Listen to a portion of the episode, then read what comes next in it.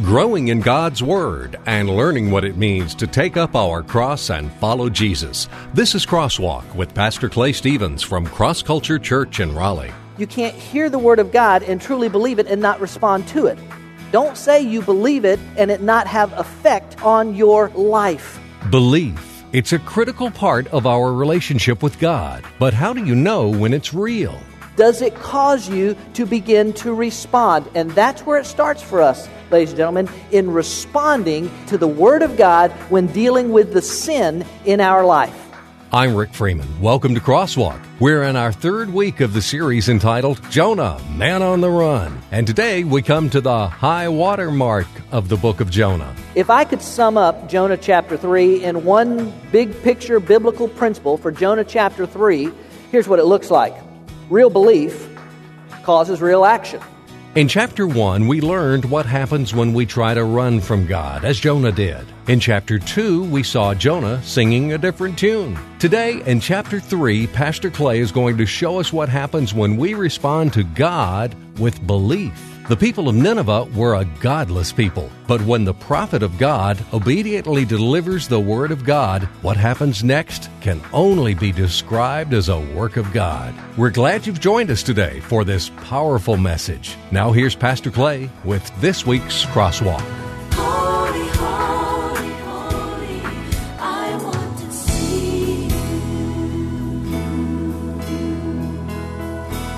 Most of you are aware of the guy um, a couple weeks ago that made the prediction about the world coming to an end, right? That's pretty much, it's amazing how it caught pretty much everybody's uh, attention. Of course, he was wrong. I mean, we're still here, right? Um, but one of the interesting, uh, oh, by the way, he's predicted a new date. If you haven't heard, just so you get ready, you get ready. Um, it's, I think it's in November. Is it in November? October.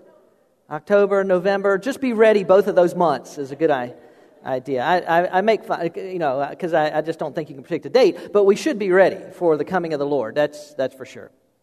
But anyway, he's, he's made a new date. One of the interesting things to come out of that whole thing, I think, was what you saw people do that, that believed this guy. Did y'all hear some of the accounts of what some of the people did? Thousands, tens of thousands of dollars that people gave um, toward the ministry. Um, people took out loans to uh, buy billboards and uh, other types of advertising telling you know that the end was coming soon here in raleigh i remember seeing a newspaper article about a lady she'd had her car wrapped you know uh, y'all know it, wrapping your car and said jesus or, or the end is coming or, or all that kind of stuff um, i tell you, you you might could you might could question the wisdom of, of them listening uh, to this guy, uh, since Jesus had clearly said, No man knows the day nor the hour. Uh, you might could question the wisdom of those people, but one thing for sure, you can't question their belief. They, they believe that, right? Because their belief caused them to take action. That's what real belief does. Have any of y'all seen this uh, show on television? These I don't know what else to call them, crazy people on the television show Whale Wars. Have y'all seen any, any of the clips from Whale Wars? It is unbelievable. It's these people that are fighting against the, uh, the Japanese, you know, eating whale, I guess it's big in Japan. Um, and so it's, it's, uh, they go out and they, they catch, kill whales. And these people in this whale wars, they're, you know, against that anti whale killer, whatever. I don't. Uh, they're, they're, and so they're out there fighting against this guy. And, and what's insane about it is they're, they're riding along in these little rubber dinghies, you know. They're out in the giant ocean little rubber dinghies, and they're like, yes, I'll take my little rubber dinghy and go to war against this giant ship, you know, that they're, that they're it's crazy. I, why do they do that stuff? Because they believe that what they're doing is right. They believe it to the extent that they are willing to act upon it. Speaking of whales, uh, or more technically correct, giant fish, Jonah. We're in the book of Jonah. Jonah spent chapter 1 running from God. He spent chapter 2 remembering God. And today, in chapter 3, we're going to see that Jonah spends some time running with God. If you brought your Bibles with you today, you might want to open them to Jonah chapter 3. We're going to take a few minutes and examine, although not all of it, we're going to take some time and examine Jonah chapter 3. We're going to run with God for a little bit today. Now, the word of the Lord came to Jonah the second time, saying, Arise, go to Nineveh, the great city, and proclaim to it the proclamation which I am going to tell you. So Jonah rose and went to Nineveh, according to the word of the Lord. Now, Nineveh was an exceedingly great city, a three days' walk. And then Jonah began to go through the city one day's walk, and he cried out and said, Yet forty days, and Nineveh will be overthrown. Then the people of Nineveh believed in God. And they called a fast and put on sackcloth from the greatest to the least of them. When the word reached the king of Nineveh, he arose from his throne, laid aside his robe from him, covered himself with sackcloth, and sat on the ashes.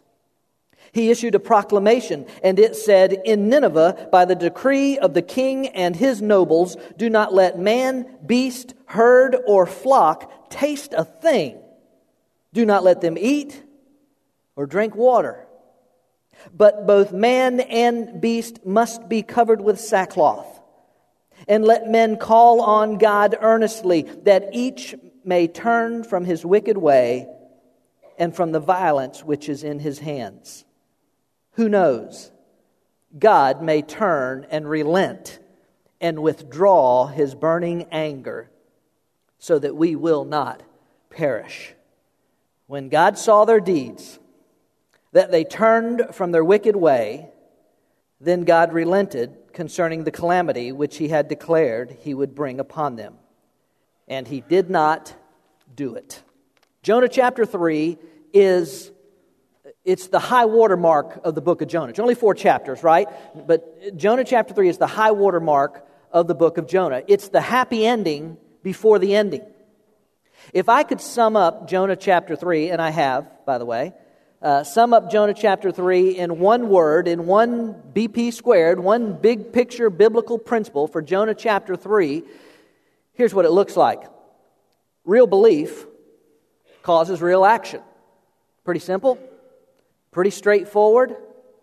Real belief causes real action. Now, we're going to look at a couple of different areas in this this, this morning and, and next week. First, we're going, to, we're going to look at us you and me, men and women.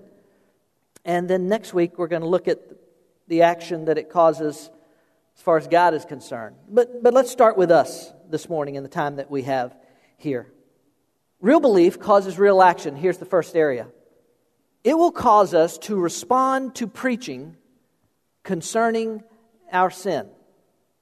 Now, keep in mind when we use the word preaching, okay, that the word simply means the proclamation, the proclaiming.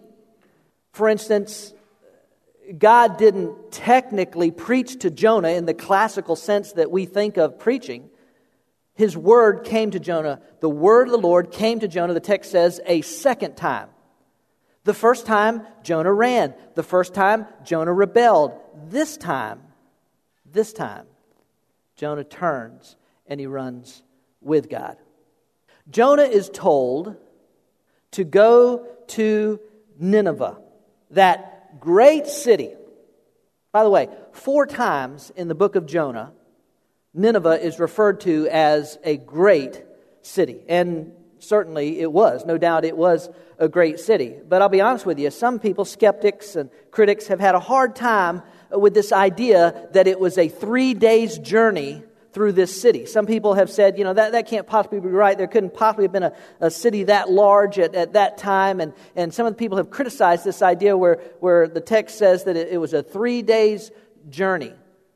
Well, Uh, all I can tell you is almost certainly when, when the text refers to the city of Nineveh, it almost certainly includes the suburbs and the surrounding areas of that city. That, that would be a common practice even today to include the, the, the outerlying areas. People in those days certainly lived outside the walls of the city. They would come into the city walls whenever bandits or marauders or invading armies or something would, would come, but they would certainly be considered part of that, of that band.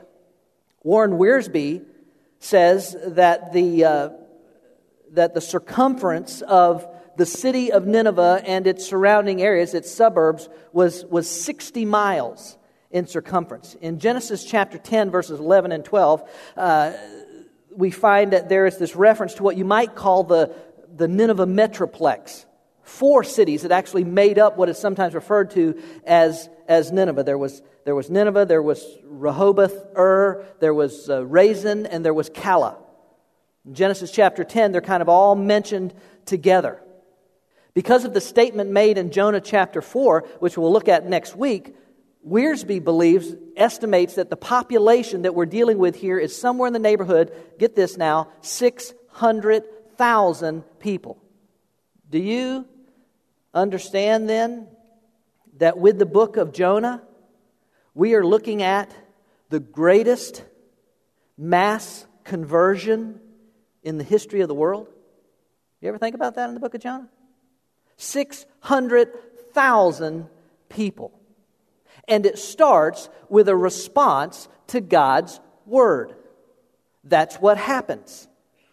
That's when you begin to understand whether your belief is actually real. Does it cause you to begin to respond? And that's where it starts for us, ladies and gentlemen, in responding in, to the Word of God when dealing with the sin in our life. You either believe it or you don't. My first uh, overseas mission trip was in Kenya, Africa, in 1997. And it was a, it was a tremendous experience. It, it helped shape my life in a profound way, uh, quite honestly. Um, let me just say right here the rest of this story, I want you to understand, the rest of the story is not typical of most mission trips, all right? Because um, if you're part of cross culture, you know that I want every one of y'all going on on mission trips. We're on mission here locally, but I'd love to take as many of you as would go overseas as well. So, this little preemptive strike here. This is not typical. Our last day in, in the, close to the last day before leaving the country, Dr. Eitel, who was the head of missions at Southeastern Baptist Theological Seminary, that was the team I was with. Uh, he decided that we were going to have a little R and R the, uh, the last day in country before we flew out. And so he's, as a treat, he's going to let us, he's going to take us all to Nairobi National Park where we can see wild animals in their natural habitat, and it's awesome, it's incredible, and all that kind of stuff. Lions and tigers and bears, oh my, kind of deal. And uh, so, so we're going to Nairobi National Park, right? Well, the night before, we received word that the U.S. Embassy has released a warning has issued a warning that no Americans are to travel the next day in Kenya. Period. Wherever you are, stay put. It seems that the next day, and the next day, by the way, was going to be July 7th. So the seventh month, the seventh day, and it just so happened that it was the seventh year since there had been a big political uprising in Kenya. The Kenyans called it Saba Saba Saba. And because of that, I don't apparently seven's a big deal in Kenya, I'm not sure, but they were apparently expecting trouble. So the US embassy says, "Stay put, don't go anywhere." Dr. Eitel says, "You know, I I really don't think it's going to be that big a deal. And besides, if there is any trouble, it will, it will be in downtown Nairobi, and we're not going anywhere near downtown Nairobi. So the next morning, we all get ready to go and uh, because of the size of our party, we're in three vans, all right? Uh, so we got to load up in these different vans. Well, one van was late. It wouldn't start. I don't know what the problem was, but one of the vans was late that morning. And so Dr. Eitel and most of the team loaded up in the first two vans and left. And there's five or six of us left waiting for the third van, which shows up about 20, somewhere 20 to 30 minutes after the other two vans had departed. Dr. Eitel and the first two vans, as they're traveling towards Nairobi National Park, begin to run into roadblocks. Serious I mean roadblocks, like armies with army soldiers, AK 47s, spikes, strips, and, you know, tanks. I don't know what all it was, but, but all kinds of stuff. And, and so when they begin to do this, Dr. Eitel apparently says, mm hmm, well, maybe it's a little more serious than I thought it was. And so he orders the two vans to turn around and go back to the compound where we were staying. Unfortunately, our van didn't get that message because we were 20 or 30 minutes behind them, and this was, this was uh, pre cell phone days. And that's hard for some of y'all to believe. Well, so, so we head out, and apparently our driver takes a different road than the other drivers because we end up, guess where? Downtown Nairobi. Downtown Nairobi. We turn the corner, uh, uh the, the, the, I guess the main street or whatever, turn just uh, to turn, and we are right in front of the university. Right in front of the university. We turn the corner just as the riot police are scrambling out of, with their full armor gear, are scrambling out of their armored vehicle and running. People are running, scattering. It is total mayhem, hysteria. Tear gas is flying across in front of the van. Rocks are flying, bottles are flying. Apparently, bullets were flying because a number of people were killed that day. And the van driver swerved, he's swerving to try and miss people and miss flying objects and all this kind of stuff. Now, I knew it was a serious situation, but I'll tell you, this is the truth. I looked, I, all of a sudden, I, you know, all this stuff kind of happens, but I looked and I could see the van driver's eyes in the rearview mirror. And when I saw his eyes in the rearview mirror, and I saw this look of total, sheer terror in this Kenyan driver's eyes. And I, and I remember, and this is what I thought if this van stops, we will die today. We will die in this place. Now, obviously, we made it through because I'm here. Thank you very much. Uh, but you know what the problem was? Dr. Eitel didn't believe the word of the U.S. Embassy, he didn't act on it. If you really believed it, you would act on it, wouldn't you? That's what real belief does. It causes action. And it begins by responding to the word concerning your life.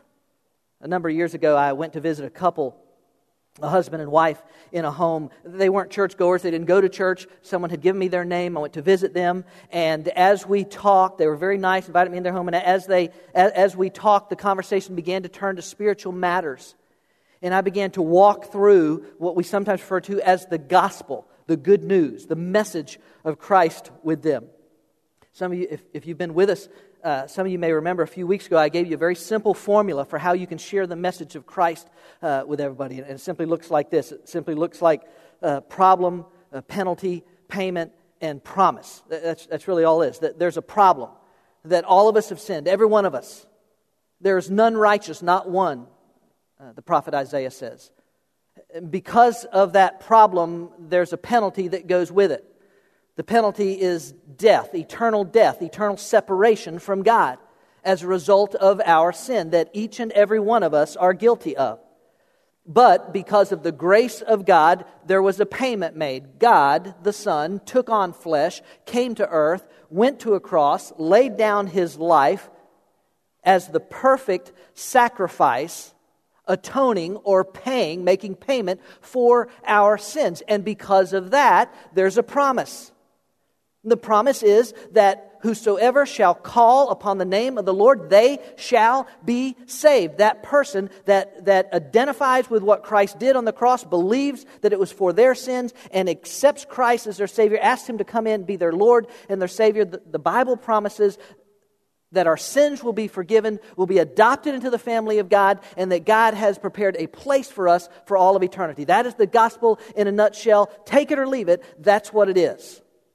Now, like I said, this was this was years ago, as before I came up with this whole problem penalty payment promise thing, but that is in essence the gospel, and that's what I shared with that couple that day. When I finished uh, talking, or, or, you know, just sharing the message of Christ with them, the husband and wife they they they looked at each other, and then they turned and looked at me, and then the husband said, "We believe everything you've just told us," but well, no, he didn't.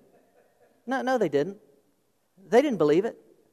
Not really, because you can't, you can't hear the Word of God and truly believe it and not respond to it. Not when God works in your heart and your life and you truly understand. Don't say you believe it and it not have effect on your life. Real belief causes real action, and it begins by responding to the preaching of the Word of God about our sin. And here's what will happen when, when that begins to work in your life. Here's the second idea there's remorse because of our sin we respond, we begin to acknowledge, we begin to hear the Word of God, we begin to respond to that by action, and it will cause remorse, regret, whatever you want to call it, as long as it's got an R. It will cause remorse in our life because of our sin. Look at verse uh, 5, I think it is. Uh, called a fast and put on sackcloth, the people. They called a fast and put on sackcloth from the greatest to the least of them. Uh, when the king finds out about it in verse 6, he says this He arose from his throne, laid aside his robe from him, covered himself with sackcloth, and sat on the ashes. In verse 7 and 8, uh, it goes on to tell us that the king even ordered that the animals have to fast and put on sackcloth and sit in ashes. Fasting was and, and is a, a way of denying yourself. In this sense, it's a way of denying yourself as an admission of your guilt. It's a way of, of, of, of saying, I'm guilty of this. And so they, they would fast for it and, they were, then they're, and they're reaching out to God. Sackcloth was a, a rough kind of material, as I understand it, made out of goat's hair. And it was very irritating, as you can imagine, to the skin. And people would wear it during times of mourning and as an expression of guilt. They would put on this sackcloth, and it would be an irritant to them. It would cause pain, and it was a way of them saying, I'm guilty of this. Putting ashes on the head or on the body or sitting down in the ashes, again, is a way of grieving, acknowledging grief. Everything about this points to the fact that the people of Nineveh are absolutely, totally, and completely broken over their sin. They they don't try and mask it. They don't try to hide it. As a matter of fact, just the opposite. They go public with it. They're, they're out in front of God and everybody. They don't even care who knows. They make a spectacle of themselves and they don't care what people think because they've, they've sinned. They've grieved God. They've broken God's law and they are broken over breaking God's law. That's what happens when you begin to respond to the Word of God about the sin in your life, it should begin to bring remorse, grieving, brokenness over sin. When I was in seminary, I was the manager of the mailroom. And the, the, the post office, the United States Post Service, would deliver mail to us, and then we would deliver mail to all the students. All the students had a box there at the seminary. One day, one of the students received a copy of Playboy magazine. Don't know if I've told you all this before or not, but uh, received a copy of Playboy magazine. I, I've got to tell the dean of students. Number one, the seminary's reputation is on the line here because the post office delivered this magazine to us, which meant employees of the Postal Service knew that there was a seminary student, a student preparing for ministry, who was now uh, prescribed, not prescribed, subscribing yeah, he wasn't pres- prescription. Yeah, give me two Playboys and call me in the morning. Uh, he was subscribed to Playboy magazine. So the seminary's reputation is on the line. And listen, can, and this is okay. And I know we struggle with this about confronting people sometimes about sin in their life. But I owed, I don't even know who the student was, but I owed it to him to, to call his sin out. Because I've read the statistics. I know the power of pornography when it gets in a person's life and the grip that it can get on a person, and how it can absolutely wreck and ruin a home, a life, a marriage, uh, uh, everything. So the dean of students, Allan Moseley, he calls the, the student in and bless his heart. You know what he says? You know, it's for research. He's doing research for a paper that he's preparing. Now he got a subscription, okay? When does this paper due? But he insists it is for research. And, and Dr. Moseley tried every which way to get this young man, because you understand, this is what all God's trying to do is get us to come to this place of brokenness over our sin. And, and, and Dr. Moseley is trying to get this young man to, to own up to a sin and to recognize what it is he's done. And he never would. He never would declare that what he'd done was wrong. He never would admit that what he had done was wrong. He never would become broken, remorseful over his sin. Now, compare that with David's reaction when he gets caught in a sin in Psalm 51. Look at this. Have mercy on me, O God, because of your unfailing love. Because of your great compassion, blot out the stain of my sins. Wash me clean from my guilt. Purify me from my sin. For I recognize my rebellion. It haunts me day and night. That's brokenness. Against you and you alone have I sinned. I have done what is evil in your sight. You will be proved right in what you say, and your judgments against me is just, for I was born a sinner. Yes, from the moment my mother conceived me. Can you hear? In his very language, but you desire honesty from the womb, from the womb, teaching me wisdom even there. Purify me from my sins, and I will be clean. Wash me, and I will be whiter than snow. Oh, give me back my joy again. You have broken me. Now let me rejoice. Don't keep looking at my sins. Remove the stain of my guilt. Create in me a clean heart, O God. Renew a loyal spirit within me. You don't desire sacrifice, or I would offer one. You do not want a burnt offering. Watch this. The sacrifice you desire is a broken spirit. A broken spirit you will not reject a broken and repentant heart, oh God. You know, one of the characteristics of our culture that we live in today is that hardly anybody's to blame for anything. Have you noticed that? Uh, either, um, well, it was, it was my parents, it was bad parenting skills. My parents caused me to be this way, or, or my, my, uh, my school did this, or just the, uh, the culture around me influenced me, or, or made me the way I am, or television uh, did, did that. Or, a guy named Flip Wilson, comedian named Flip Wilson back in the 70s, had this really famous statement The devil made me do it. Listen, certainly cultural and family influences can help shape our lives and create us into who we are. Certainly, there is a spiritual enemy who is working against us, seeking to deceive us and to destroy us. But can I tell you something? Sooner or later, at some point, somebody has to say, you know what? It, it was me. I've sinned. I've, I've done this thing. I've broken God's laws. I've offended God. And my heart is grieved. The people of Nineveh were grieved to the point of brokenness. That's what happens that's what real belief will do. It will cause the action of remorse over our sin, which then leads to one more idea this morning, and that is this we will repent from our sin. Now, somebody might be thinking, well, hadn't that, isn't that what you've just been talking about? No, not really, not completely. Remorse, regret, certainly that is part of uh, this process. Feeling feeling guilty, feeling conviction, feeling the weight of God's Spirit on you as a result of your sin, certainly that is part of it. But listen to me, it's not enough. If it stops there, we've not reached where God wants us to go. There has to be repentance. The very word means to turn around and go in another direction. It's not enough to just feel bad about my sin. I've got to move away from my sin. I've got to run away from my sin. My mechanic's name is Demetrius Chumbus. Some of you know him. And Demetrius can tell his story far better than I can, but uh, a few years ago, Demetrius, by his own admission, was, uh, uh, was a man who wanted to have nothing to do with God. Uh, he, he was a man that was chasing the things of the world. That's all he was interested in. He was a man that was, that was full of pride and arrogance and self.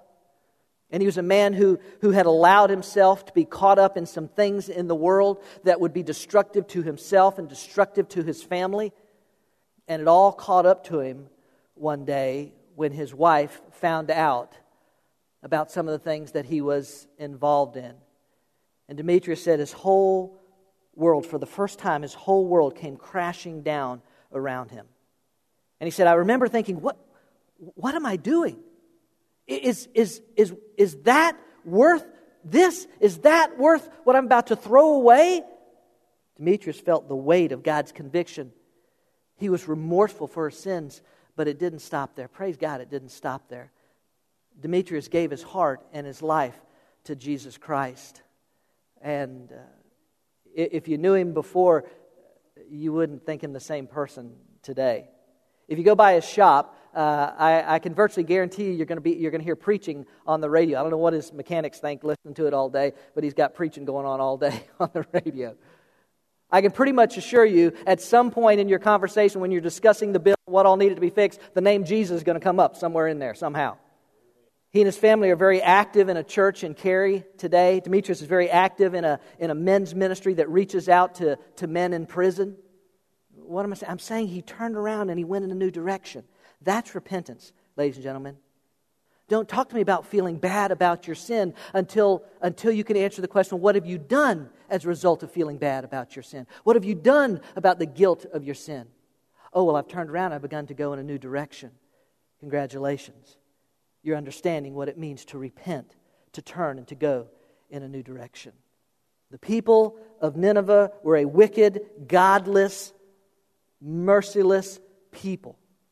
And God, in an unbelievable demonstration of His grace and, and the power of His word, when just one prophet is obedient, although reluctant, obedient. When one obedient prophet speaks the word of God, it's absolutely unbelievable what God can do.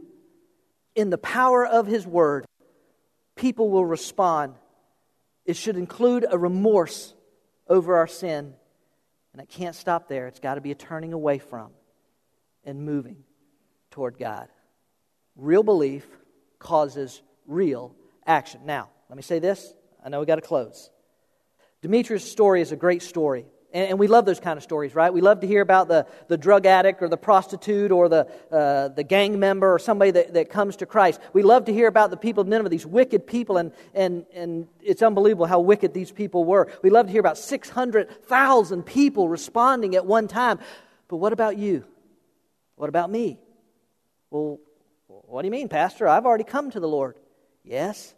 But if you've been with us in this study of Jonah, you know you've heard me say several times that any of us can run from God at any point in our lives. And should our response, if we're running from God, listen, can I, can I make that just as plain as I can make it? If we're running from God, we're, we're in sin. That's just as plain as I can make it. If we're running from God, and I, and I explained that first week, what that basically anything, something God doesn't want us to do, we turn and go the other direction, we're running from God. If that is the case, should we not also respond to the proclamation of the Word of God the way the people of Nineveh did? Should we not also feel remorse over our sin? Oh, maybe it's not the wickedness of Nineveh, but maybe it's, maybe it's Maybe it's lustful thinking. Maybe it's gossip. Maybe it's covetousness. Maybe it's laziness. I don't know what all it would be. But, but should we not feel the same remorse that they felt?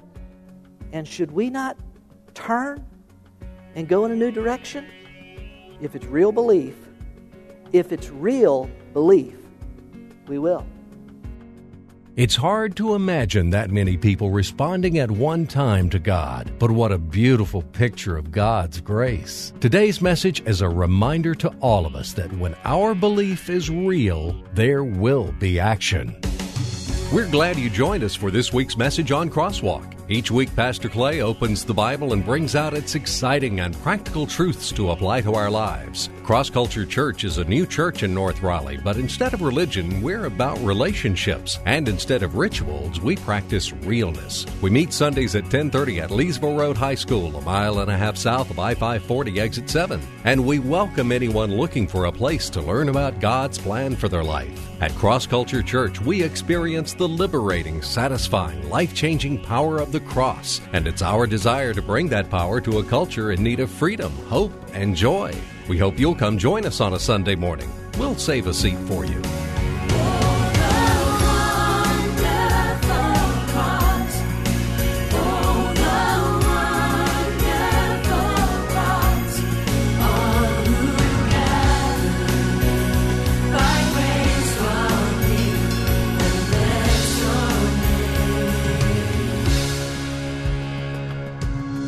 Cross Culture Church, a new church for people like you. Learn more about us, who we are, what we're about, what we do, and what we believe. Visit us online at crossculturelife.org. Cross Culture Church, taking the cross to our culture and taking our culture to the cross.